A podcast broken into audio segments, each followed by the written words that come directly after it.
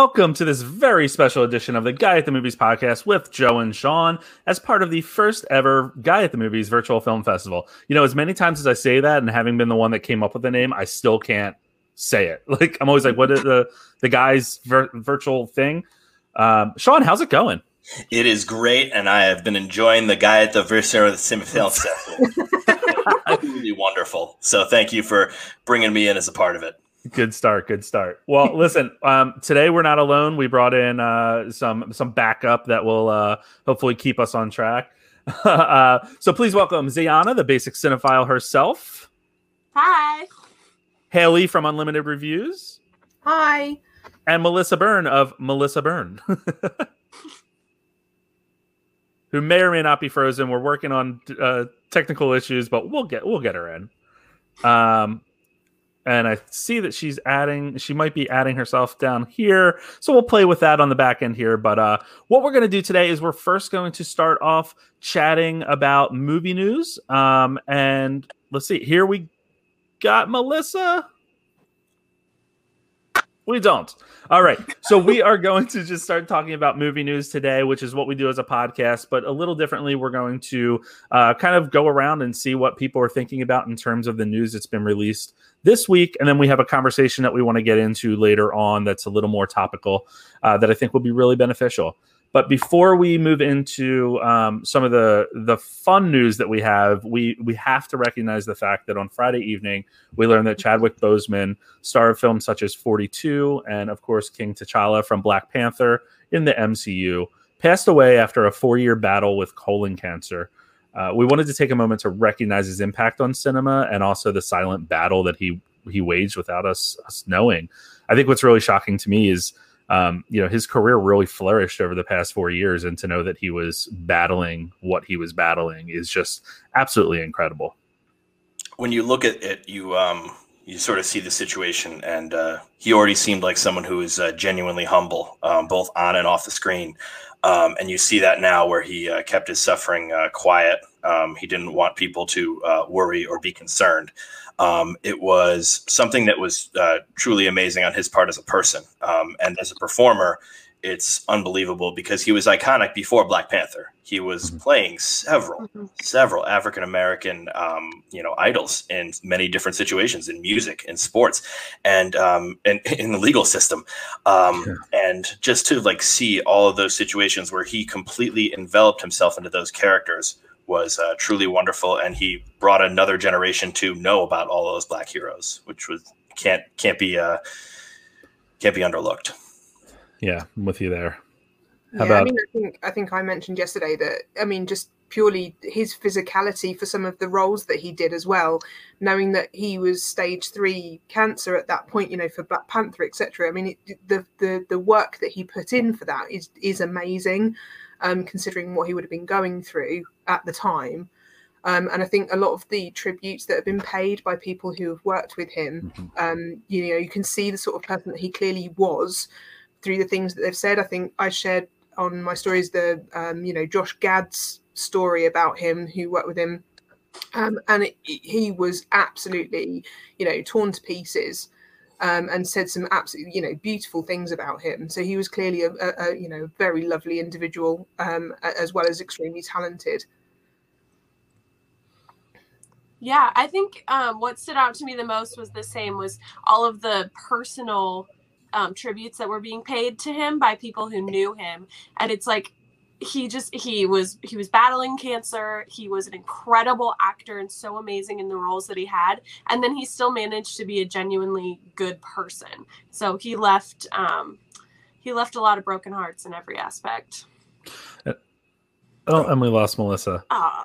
Uh, and I, you're exactly right. And I think one of the things that's most surprising, um, or I guess was most shocking, was how surprising it was when we found out the news. Um, I, I, don't know who I was saying it to, but it's it always hits so hard when you're not expecting an individual mm-hmm. like you know that that's that young, right? He was 43 years old. Um, I think that is really something that is just hard to comprehend. I mean, I reacted the same way I reacted with uh, Kobe. Someone sent me an article, and I said, I very yeah. calmly said, "Oh, this is a fake article." Like I did not even like come close to being shocked. I just like straight up didn't believe it. And um, I think about um, when a uh, you know young actor dies, um, or an old actor, is that we say you know oh we have we have the memories of his work. With a young actor, it's more painful because who knows what else they could have done. Yeah. But with Chadwick Boseman, um, we don't just have the memories of his work. We have someone that, uh, like you know, has become a probably one of the most famous and unfortunately most likely the first black superhero um, that's been on film. Um, unless I'm thinking of something else, but um, for that alone, like he's he's never gonna die in that respect. Um, and he'll be like you know the corniest thing to say live on forever, but in this case, in the culture itself, he's really de- gonna live on forever. How about you, Melissa? Can you guys hear me? I'm so sorry about this. No, you're fine. We can hear you. I'm trying to speak. Oh, okay. I'm so sorry. This keeps kicking me out, and I did not foresee these issues. All right, no worries. Um, but you know, when I heard the news about Chadwick, I also thought it was a fake news article because it just seems so unbelievable. And I think for me, like when I say I didn't even know he was sick, it sounds so silly because it's like, why would I even know? I'm not in his close circle. But it's one of those things that just kind of like knocks you off your feet because I, I just remember seeing him in so many movies. He's first of all, he doesn't even look 43 years old. He just seems uh-uh. so young and lively. And to tell he's very passionate about his work and he's very charismatic. And you know, he just never looked like he was going through such a battle like that. He did movie after movie, he did press tour after press tour all around the world. So, you know, it just really I thought it was fake and I was in shock. And um that night I even like shed a few tears because I because I think about the hard work and motivation that he had, that he must have had to put aside his own issues and really put in good work out there for us. So that just really hit me really hard. And I just have nothing but um, prayers and thoughts going out to his family and his close circle. Yeah, I think we all echo that as well. It just it, it's sad, um, but I think Sean put it well. With you know, we we do have some iconic roles from um, Chadwick Boseman, and I think what he has done for um, cinema, but also in particular for you know young black men growing up, um, I think is very impactful. And um, you know, former President Obama said it, I think, the other day to be you know that talented, young, black, and fighting And that battle and gifted. Yeah, it's just and it's you know he was playing a superhero but i think you know it turns out like in real life he he is a superhero as well. Um i think that's like really like a testament to just keep on pursuing your passions and your purpose even when you're fighting the worst and worst of battles. He, he'll forever be a inspiration to in my community and also for our generation. Yeah, and I think you know for all of um, all the talk that we're going to get and all the uh, you know viewings of Black Panther that are going to be shown. I know ABC in the states is showing Black Panther tonight um, and all that. I hope that they do focus on the how he was a superhero off the screen as well. Melissa, you kind of just alluded to it a little bit, but he also did a ton of work in the community um, and for charity. And I think that that just you know to to be able to use your your gifts in that way and your your fame is um, a whole nother level of uh, inspiration that we'll we'll always remember with him. Absolutely All right, so we I'm, I'm glad that we we talked about that. I know we were going we were all going back and forth about you know how upset we were and wanting to talk about it, but um, let's let's move on and talk about some of the the crazy movie news that we've gotten that's come out. Uh, and I, I, you know, it's we're going to talk about reboots again. I know Haley is really uh, like ready to fight about that one. Um, but let's start. let's start down uh, with Sean. Sean, what what have you? What's your news story for the week? What's the one that really grinds your gears or excites you? Or So, um, before the uh, horrible news this weekend, there was uh, further um, news that sort of is going to change the world um, quite a bit, and it's that um, uh, the movie, uh, the mov- Marvel movie, another Marvel movie, uh, The Eternals, um, is no longer going to have the "the" in front of uh, its name.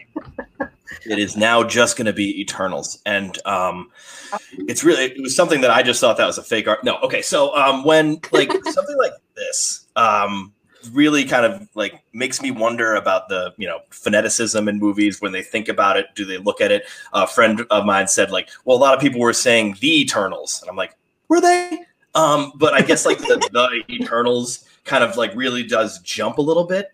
And it's one of those things where uh, it was referenced uh, in our uh, pre-taping, where it's a lot like uh, Facebook, where it's just you know drop the the, it's cleaner, like you know that kind of uh, situation from the social network.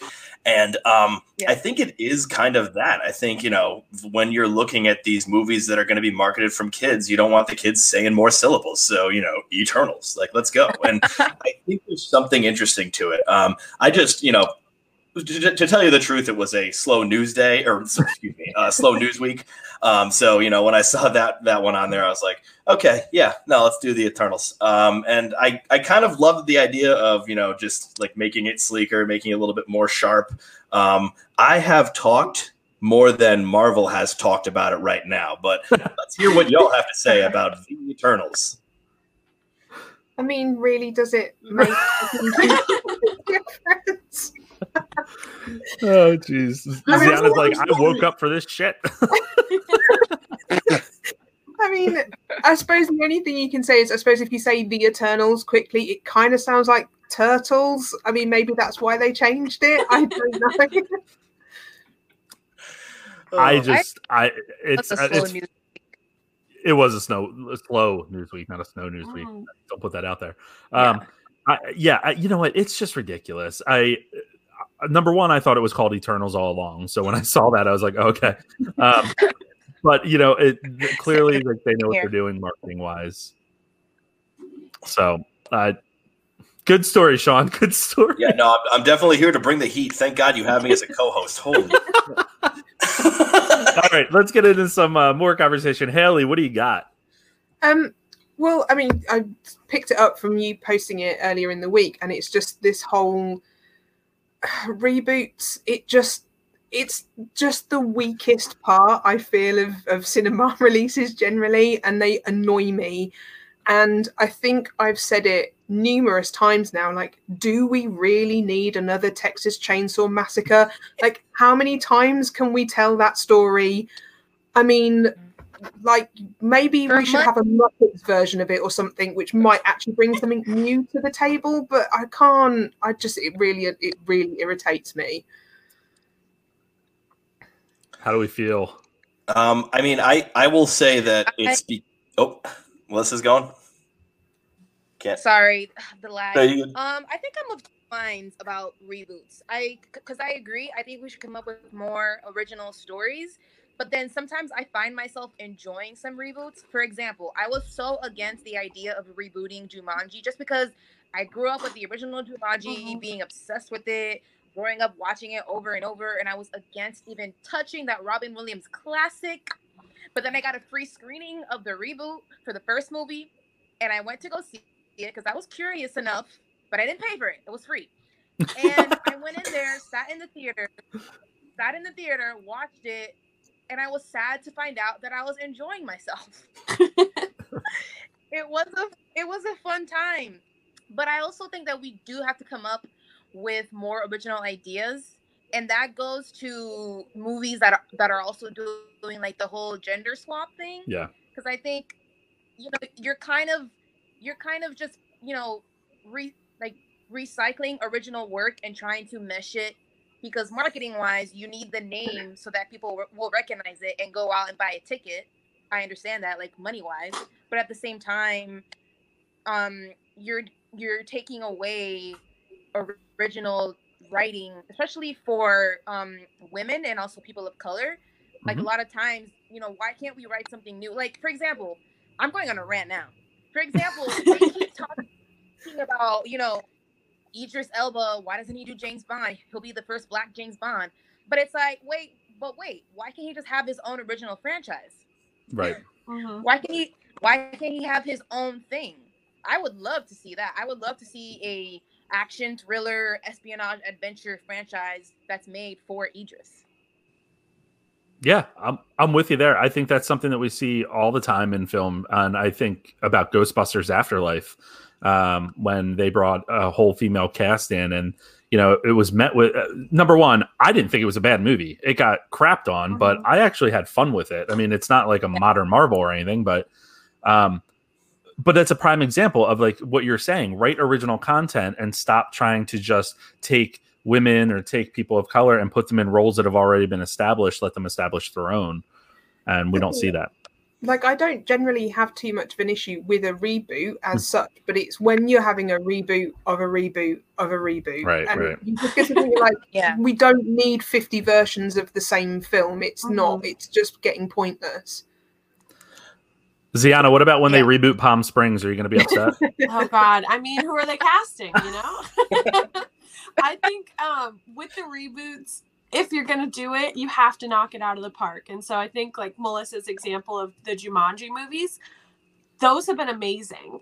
But a lot of the other reboots that have come out in the last couple of years like scoob was so rough even during quarantine with nothing new to watch. Like that was horrible. And like last year the the new men in black like they brought back a lot of um beloved franchises and it just seems like in the last couple years a lot of them have fallen short of the original glory. So it's it's a lot of pressure. If you're going to bring back something that people love like you have to make sure that you're doing it well. I think some of the issues are that uh, you know filmmakers, every single filmmaker that's out there is like, I can tell my Men in Black movie. I can bring in my story, and it's like, no, no, that's Men in Black International, and that sucks. But Yeah. I just like wonder, um, you know, when it comes down to it, I have this like very like you know very obvious but Buddhist saying um, about movies. When I find out about a remake, I just say, if it's good, it's good which is basically just you know the dumbest like you know weirdest thing to have but i just sort of like go in there and just say like you know well if they're gonna make um a uh, planes trains and automobiles movie it's probably gonna suck but it could be good and so I, that's one of the things that i i look at there is like i don't have high expectations but you know just like you know jumanji or you know something like oceans 11 which is technically a remake um and you know there's a few others out there that uh you know most of them do pretty much suck, but you know there could be once in a while the diamond in the rough. However, Haley, I'm with you on Texas Chainsaw Massacre. It is um, it's going to suck. They already did the modern retelling, I think, twice already. Um, and the point of it is that it's an old movie. Like that's the point of some of the horror in it. Like if you see the first one, them driving around in the truck is terrifying because it's just like how it's filmed and everything like that. But who knows? If it's good, it's good. Yeah, and, and I think the other thing was I think it was the Yeah. Nutty Professor that you were saying is going to be rebooted. Yeah. And I just can't imagine anyone doing that other than Eddie Murphy. Uh, the- you know, it's just I just Yeah. I just don't think it'd work. Well, Jerry Lewis did it first, but um, Yeah. I'm, I'm, I'm gonna do that. I'm sorry. Sorry. I'm sorry. but I think that like the prime Some of us example. Oh, What's that? Some of us grew up with Eddie Murphy being the nutty professor. Yeah. So it's like right. Yeah. That's like that's what I was gonna say. Like you know, it's it's what we grew up with, right? Um. Yeah. And I don't know. It's I, I'm with you though. That's just going to be so weird because you're that's what we're going to compare it to. Just, but I, I will say that like after seeing the Jerry Lewis one, um, after I started like guy at the movies, I'm like, oh, okay, yeah. Like like the, uh, the Eddie Murphy one was a departure. Um, I don't know. I'm I'm usually fine with certain reboots, but what I don't like is like you know, for instance, Luke's in the comments and he just brought up the Power Rangers, and you know that's something that was rebooted in 2017 and i would love to see that brought into more relevance because it played such a big role in my childhood. Like i was a big power rangers geek growing up. Um, and i think that it's a story that could be told and re- could be really cool with modern effects and all that. But they also changed the story a lot and changed the the backstory. And like if you're going to reboot something let's not forget where it came from. Um, don't just redo it but you know I don't know. It- it- that may be a bad example, but they really kind of tore apart like the origins of Power Rangers, and now they're rebooting it again and going back to basics because it didn't work. Um, the other one that's coming out that was just announced yesterday or Friday is they're writing a new Haunted Mansion movie um, for Disney. So the previous one again was Eddie Murphy, uh, and I don't think it really connected much. But Disney, of course, is trying to um, you know really drive their uh, uh, rides into film franchises, as we found out with Pirates, and then of course Jungle Cruise coming up and all that. So, will you guys see a Haunted Mansion movie? No. um if it's good, if it's good, you know, maybe for free. I knew you were going to say that. Um, I only recognize the original Haunted Mansion with Jerry Lewis, and I don't recognize any other one. Goodbye, Sean. All right, let's move on. Uh, Ziana, what do you got in terms of news stories or topics that you want to discuss? Okay, so the news story I wanted to talk about was Olivia Wilde getting announced to um, direct an untitled, mysterious Marvel movie. Um, and I'm so excited about that. Um, just from the perspective of representation, like to have a woman director behind a Marvel movie, I couldn't be more excited about it. Um, so I just I rewatched Booksmart last night in honor of knowing that I was going to be talking about this topic, and just seeing like as her directorial debut, like how funny and smart that movie was. Yeah. I'm excited for her to bring her brand of humor and insert that into the Marvel universe. Yeah, and it's Which strongly Gonna It- it's strongly been hinted that she's going to be um, uh, directing Spider Woman, and she also tweeted, I guess, like a spider or something. So people are pretty much like, "Yeah, that's what it is." I hope that's what it is. Uh, and this is for Sony's um, Sony. about, um, about What's that? Sorry, go ahead. oh, we lost her again. Oh no. Yeah, Melissa's having such technical difficulties. It's terrible. I feel bad. Um, so this is for the Sony Pictures universe of Marvel characters, Mhm. which they call like Spunk or something.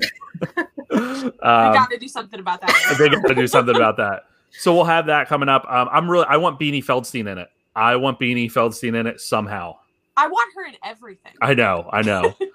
Haley, did you see Booksmart? No, I haven't. I haven't watched it yet. I do need to watch it. It's on my very long watch list of things to watch. Highly recommend that. Highly recommend. All right, look, I'm going to bring Melissa back in real quick.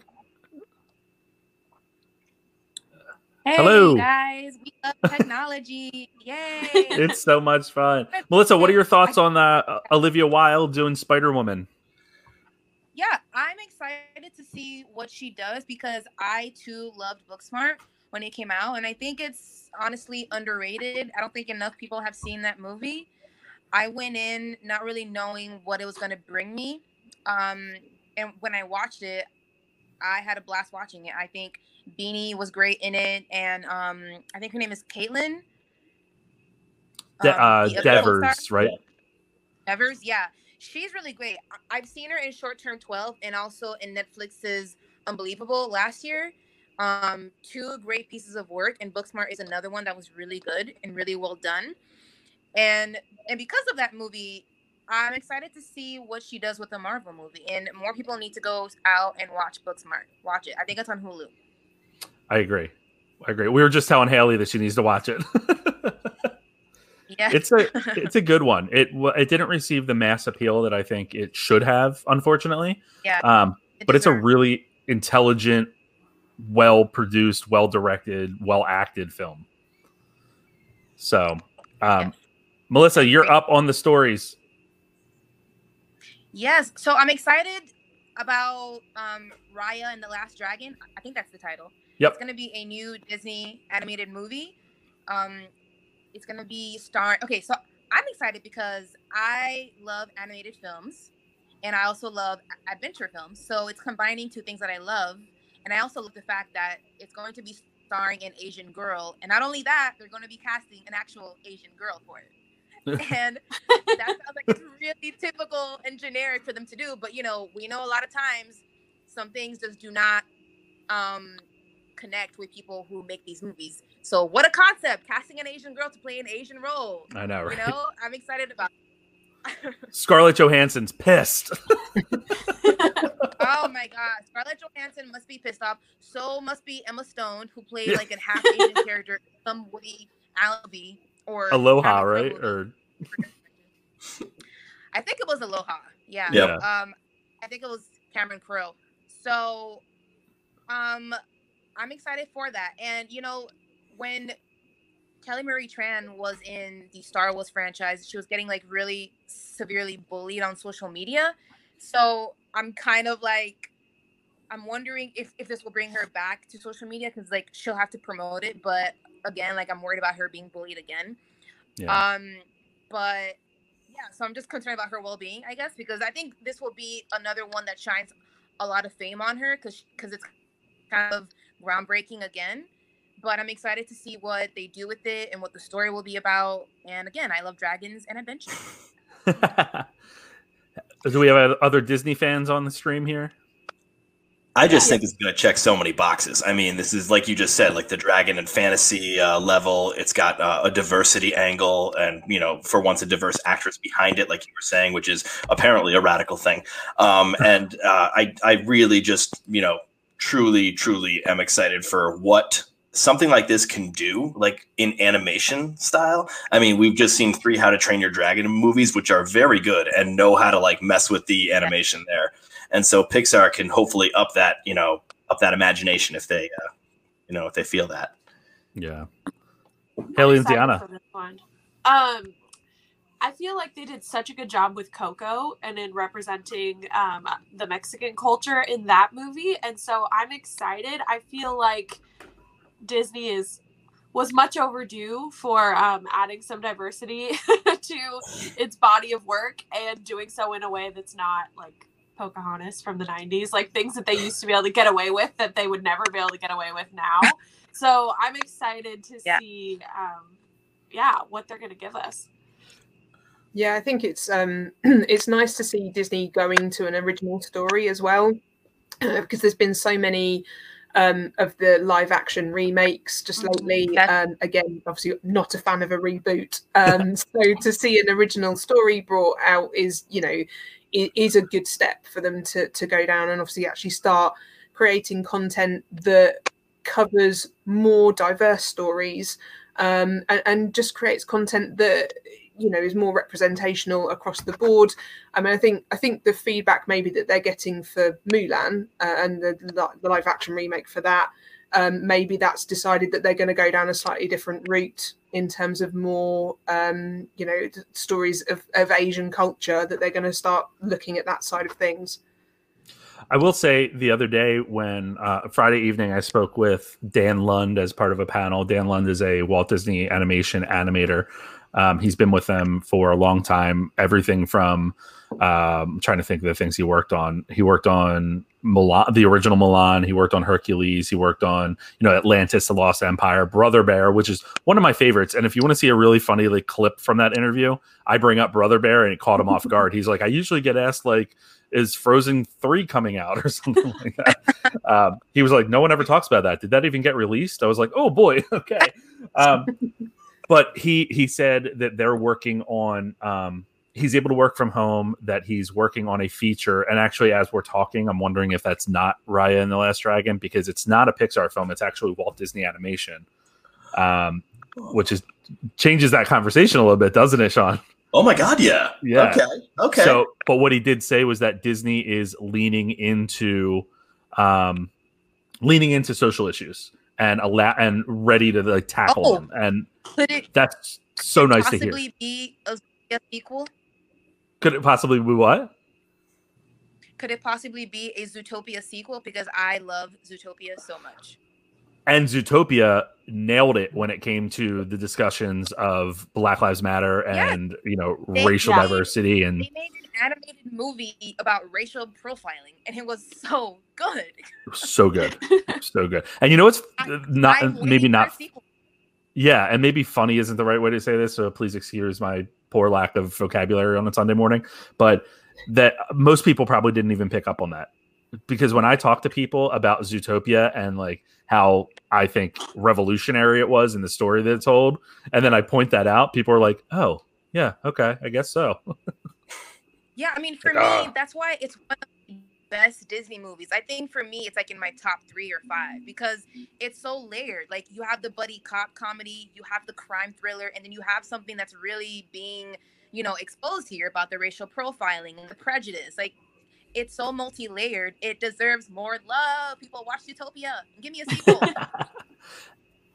and it has an incredible song from Shakira that really is addicting. yes. it's it's on my playlist in my car. It comes up every once in a while. Um, so the before we move into kind of our larger discussion, what I wanted to bring up was um, not really a news story, but more specifically, just theaters are reopening. So I guess it is a news story. Uh, and I um, what finally went back to the theater in. Um, I know Haley, you've you've been to the theater in the past couple weeks, right? You guys have been Right. open.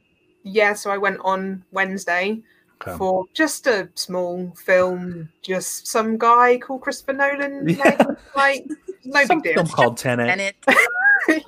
Just Um, but you know there's been a lot of concern about them reopening and what that's going to look like especially in the us because um, it's not really well documented but we're kind of a shit show so um, proud to be here um, but they you know uh, I was actually really I felt comfortable when I was at the theater the other night and I wasn't expecting that. There weren't a lot of people in the theater. They're keeping it down to a certain capacity. Everyone had a mask. There was hand sanitizer everywhere. I took my own hand sanitizer and I was jokingly saying last night I found myself just sitting there watching the movie, not doing anything and then halfway through I'd like put hand sanitizer on my hands just randomly like I hadn't touched anything but um but yeah, I, I oddly felt very comfortable, and I'm going to see Tenet on Monday, and I just booked the uh, personal history of the, um, David Copperfield for Tuesday. Um, so I'm so excited to be able to go back. Have any of you, other than Haley, been to theaters? I've been to drive-ins, and I, I I found out yesterday that Tenet is playing at the drive-in. So just because I'm a little bit like I was like I want to see Tenet, but I was I was not really sure about going inside the theater yet. Um, just because I was reading you know the latest articles about Corona and. It is something concerning, and I think we should all be taking it seriously. Obviously, I don't want to be ever be complacent about it. So I think I may take the drive-in route to watch Yeah. Tenet, even though you know it's not ideal for a Christopher Nolan movie, but that way I get to see the movie and also get to be a little bit more comfortable about just you know being in my car and not like in an open room with other people. So I think I may see a drive-in style. Yeah, that makes sense. How about you, Ziana? I have been to the drive-in once, but I live in Las Vegas, and that was a mistake to go to the drive-in. Why? Why? it was so hot in my car. No, like it never. Does your AC work? Yeah, but I didn't want to run it for the whole hour and a half. Like, that's kind of obnoxious. So I turned it on probably like four or five different times to like blast it. Quick and blast. then I brought like a little portable fan and I had um I had like ice packs with me. And I still was dying. It started out at like 107 and then by the time I left it was like 101 in my car and I was like, yeah, I can't do this again. No, that's Oh insane. No. so- So if I go see Tenet, it'll definitely be inside a theater because I'm going to risk my life either way. I'd rather at least be a little bit cooled off. So Yeah, we've we have um, we've had the drive-in stuff here in the UK, um, but a couple of people that I know that have been, they're literally having to watch films through like constant wind windscreen wiping because our weather here has been awful. so oh, I don't know what would be worse. Yeah. yeah. Oh my god, I didn't even think about that. But yeah, I mean the, the cinemas here in the UK, you have to book in advance, so you've got your track and trace details and everything. You can't just turn up and book. Um, so it means that you can at least look in advance before you go. You know, we we picked a, a showing that was deliberately really empty. There was like Mm. five five or six other people in the cinema when we went. Um, you know, if if it helped, we've had a few days off work, so I was obviously able to go to a much quieter showing. Otherwise, I'd only have weekends which are busier and I probably wouldn't have gone. Um, so yeah, so it's just it's just I think it's finding what's comfortable for you because I said that absolutely I would not go back, but um but seeing you know that there's fewer numbers and you can go to a, a showing that at least makes you feel a little bit more comfortable has definitely helped. when you say trace details, is that like in terms of who you've been around and stuff like that? Is that more organized in the UK than it is here? I know the answer to that. Yes, it, it probably is. No, no, it's not. We basically, I think we went into partnership with like Google and Apple, and we were going to produce this like really amazing track and trace system. And then the government went, mm, "No, actually, we don't want to do that now. We're going to do something else." And then it just scrapped everything. So, but it's so that if anyone that does go to the cinema does um, report with symptoms, that they can then trace exactly who was in that. Yeah. cinema at that time so Gotcha. it means that obviously you got randomers just turning up and buying tickets you've got no way of identifying who they are. Gotcha, gotcha, gotcha. Yeah, it's so finicky, and I feel like that's going to be our reality for the foreseeable future until something happens. But I don't know. Who knows what fresh hell tomorrow will bring? You know. All right. So Yeah. one of the, you know, what Sean and I like to do every week when we are on our podcast is we talk about the movie news and then we kind of focus on one big topic. And the topic that I was hoping to focus on this week and why I asked the three of you to join um, really is kind of has already been um, discussed a little bit with Melissa and the stories that she had brought up in terms of diversity and representation. And I like to lean more towards the representation piece because I think that's like the actionable item instead of the word diversity that I think has been commandeered with people saying like, look, we have a position, so we're good, we're diverse, and that's not at all what we need to do. Um, but in particular, Ziana and I actually had a long conversation through you know Instagram about this a couple weeks ago. Um, I was struggling with representation of women in particular in this film festival, and I was very cognizant of it and very worried about it um, because what I learned through that is that our cinephile community that we all like to be a part of, and we're on Instagram and YouTube and wherever, um, is so number one heavily male, but number two the uh, you know as I'm saying this, I'm thinking about society in general, um, but there seems to be it seems to be a larger challenge for women to break into our community and get showcased in our community. And you know, knowing Haley for the past year, chatting with Haley, and knowing Ziana for I think just as long actually, um, and then Melissa being introduced to your awesome content through Ziana, I figured this would be a great conversation uh, to talk about. And one other piece that I just want to throw in there is this was also kind of talked about yesterday during the toxic fandom um, panel where uh, Rachel from Rachel Reviews was um, sharing a lot of threats that she had received and like literal death threats. And she showed a clip package that um, I'll link to in the notes down here that were very, um, it was a bunch of women that have careers in being film critics and such that were really, I mean, Haley, I think you were at the panel. The things that they have been heard or that they have heard and that they have been told and uh, things said about their children and all that. It's just, I don't get that. And, uh, you know, uh, meaning I don't get those types of reactions when I post the same type of opinion about Joker or whatever movie. Um, and I, I, I probably go to assume that Sean doesn't as well. So I just want to have an open conversation about sort of why why this is the reality that we're dealing with, and um, more specifically that you three probably see a lot more than you know than Sean and I do. I've been fortunate. I have not experienced any of those um, super negative feedbacks that you were just mentioning that Rachel's received. So that's disheartening to say the least to hear that. But um, so when I started getting into movie reviews, um, I knew obviously that like a lack of representation of women in the film industry is a problem, um, especially behind the camera. You don't see as many um, female directors, female writers.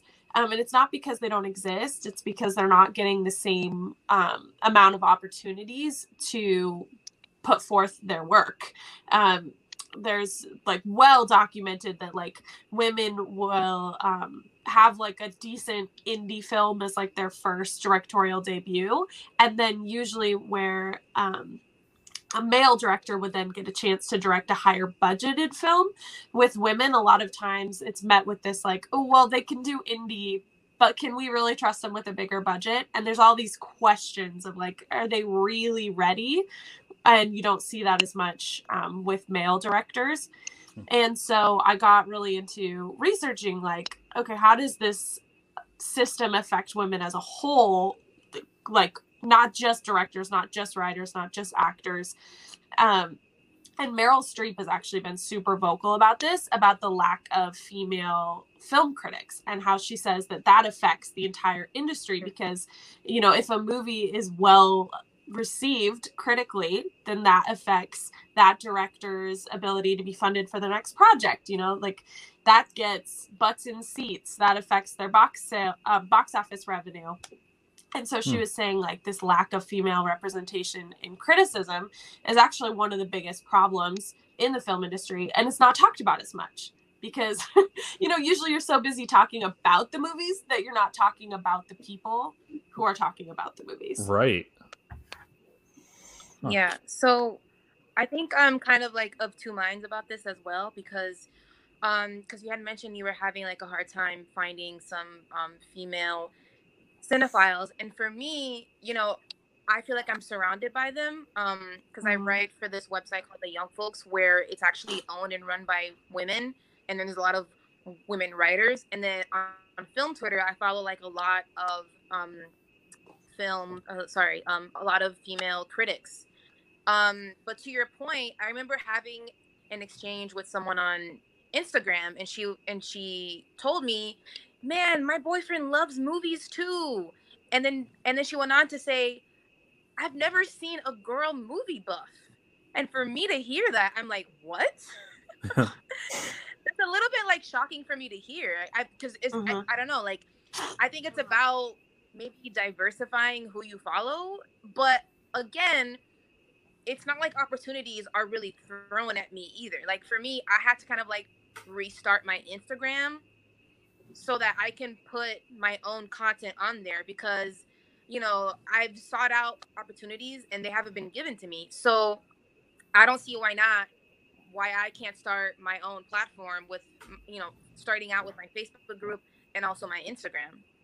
Yeah. And and then, you know, hopefully I'll expand from there. So I think we're definitely out there, but it's about the exposure. I think for you to have a seat at the table, you kind of for for for a lot of us, you basically have to create your own table and like give yourself the seat.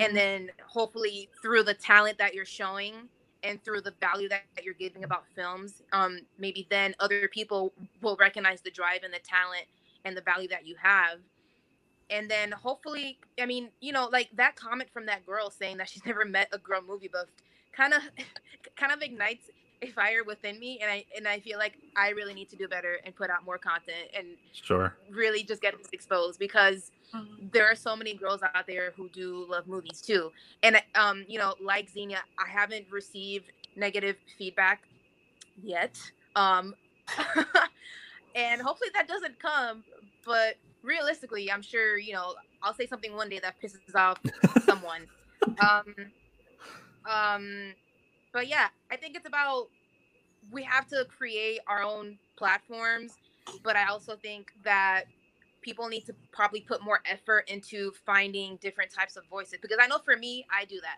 i don't want to have my timeline just having the same kind of people i like Yeah. to see different kinds of voices and opinions so it's about making the effort to expose yourself and also creating your own platform Mhm. Yeah, it's a very good point. Haley, you've had some of that negativity. I don't know. I mean, it's not. It's not been awful. Like not anywhere near as what Rachel was talking about in the in the program yesterday. Um, I think, uh, as opposed to sort of Melissa, um, you know, it's not it's not obvious from my profile that I'm female. Um, and that wasn't a, a you know a conscious decision to do that.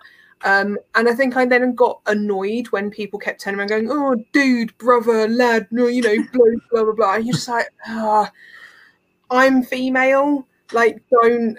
And and they're like, "Oh, what? Um, w- women don't like films." And you're like, "Um, sorry, have you never been to a cinema where there is at least one female in the right. like seriously?"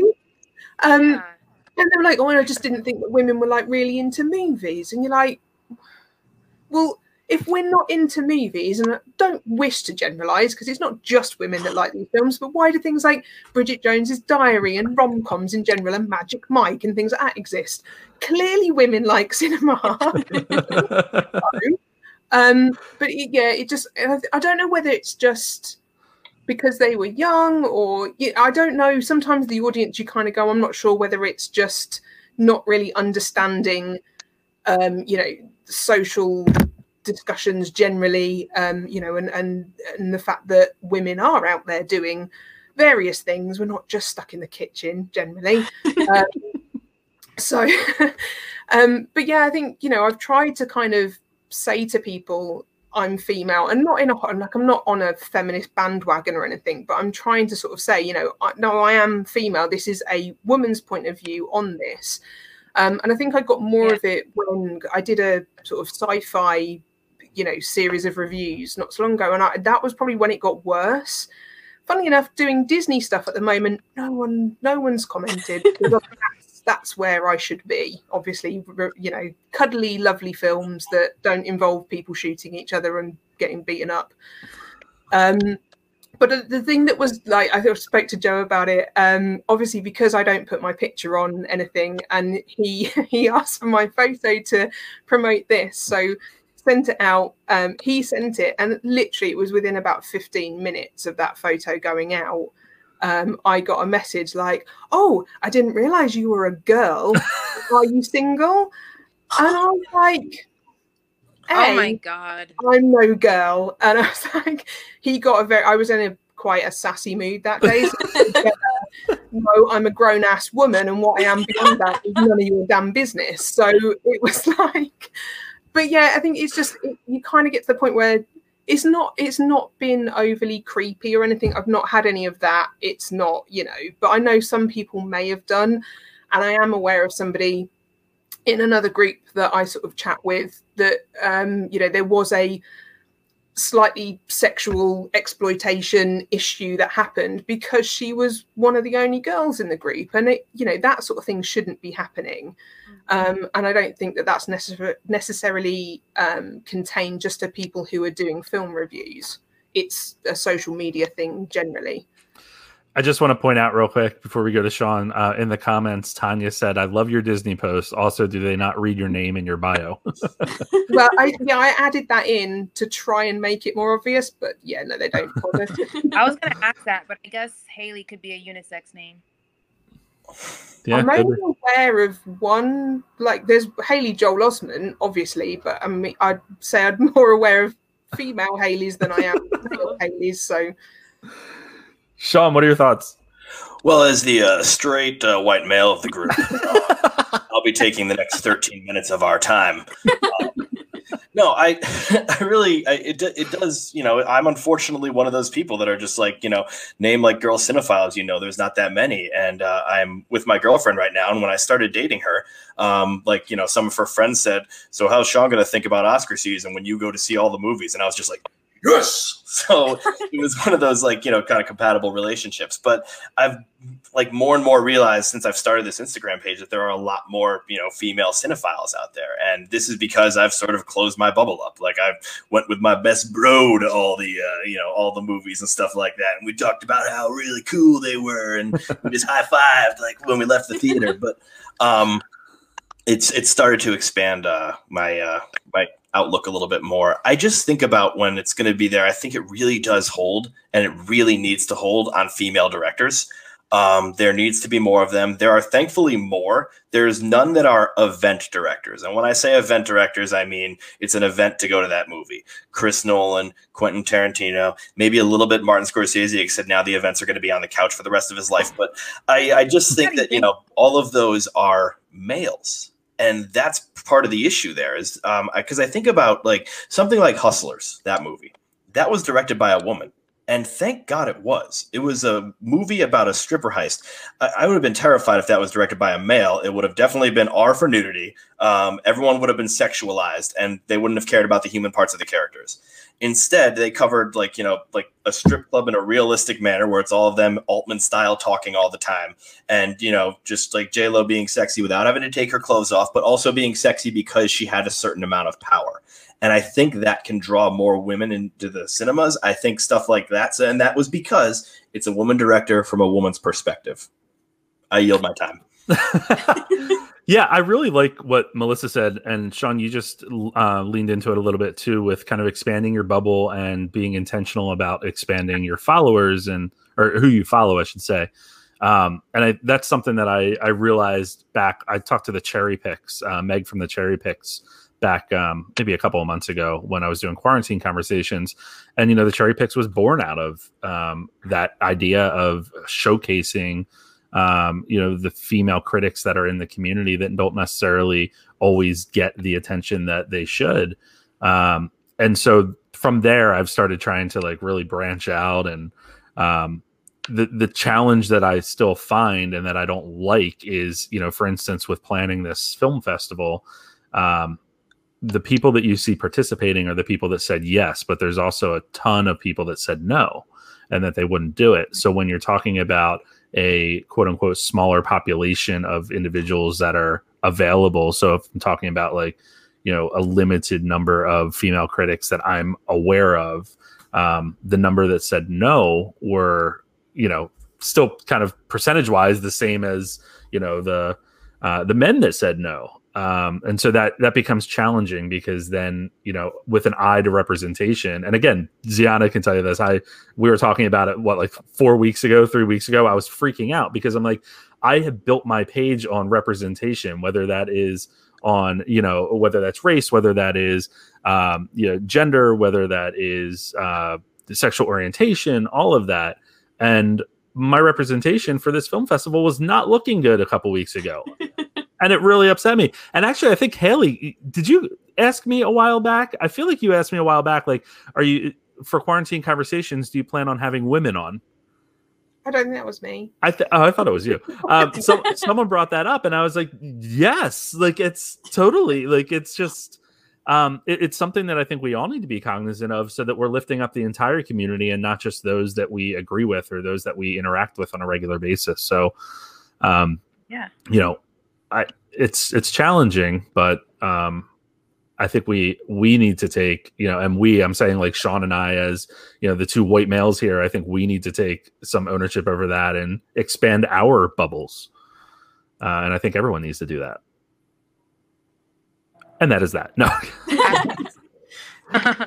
No, I, uh, I don't know whether it's something that where people maybe are hiding behind, you know, a different uh, look to their page so that they're not outwardly female. Mm. You know, maybe because of the fact that they feel safer doing that. It, sure. you know, potentially it wouldn't necessarily be that you're missing that there are females out there doing it. There's just some people just don't want to necessarily put that out there because they feel safer in that respect. Sure. Melissa, were you going to say something? I think that's a good point because sometimes, um, yeah, I, I, think that's a good point because, um, like for my page, I kind of put like my face out there, um, and it does cross my mind. Sometimes I kind of get like nervous about it because I think a lot of other pages they kind of just stick to the reviews and such. But for me, I I want to put myself out there. Oh, oh no! no. Right at a good time in a conversation. Good. oh jeez.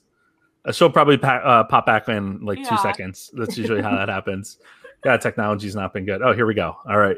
Coming back in right about it says device is not connected. That's not good. Oh, no. oh here we go. Here we go. All right, we're coming back to you. Okay. Can you hear me? Yep, we got you. Yes. Okay. Um, I wanted to put my my face and my voice out there because why not? I may not always say the right thing for you to agree with me, but I think I deserve to still be a voice. And hopefully people can catch on to you know expanding the conversation and your bubble and not to only follow people that you would usually follow up with.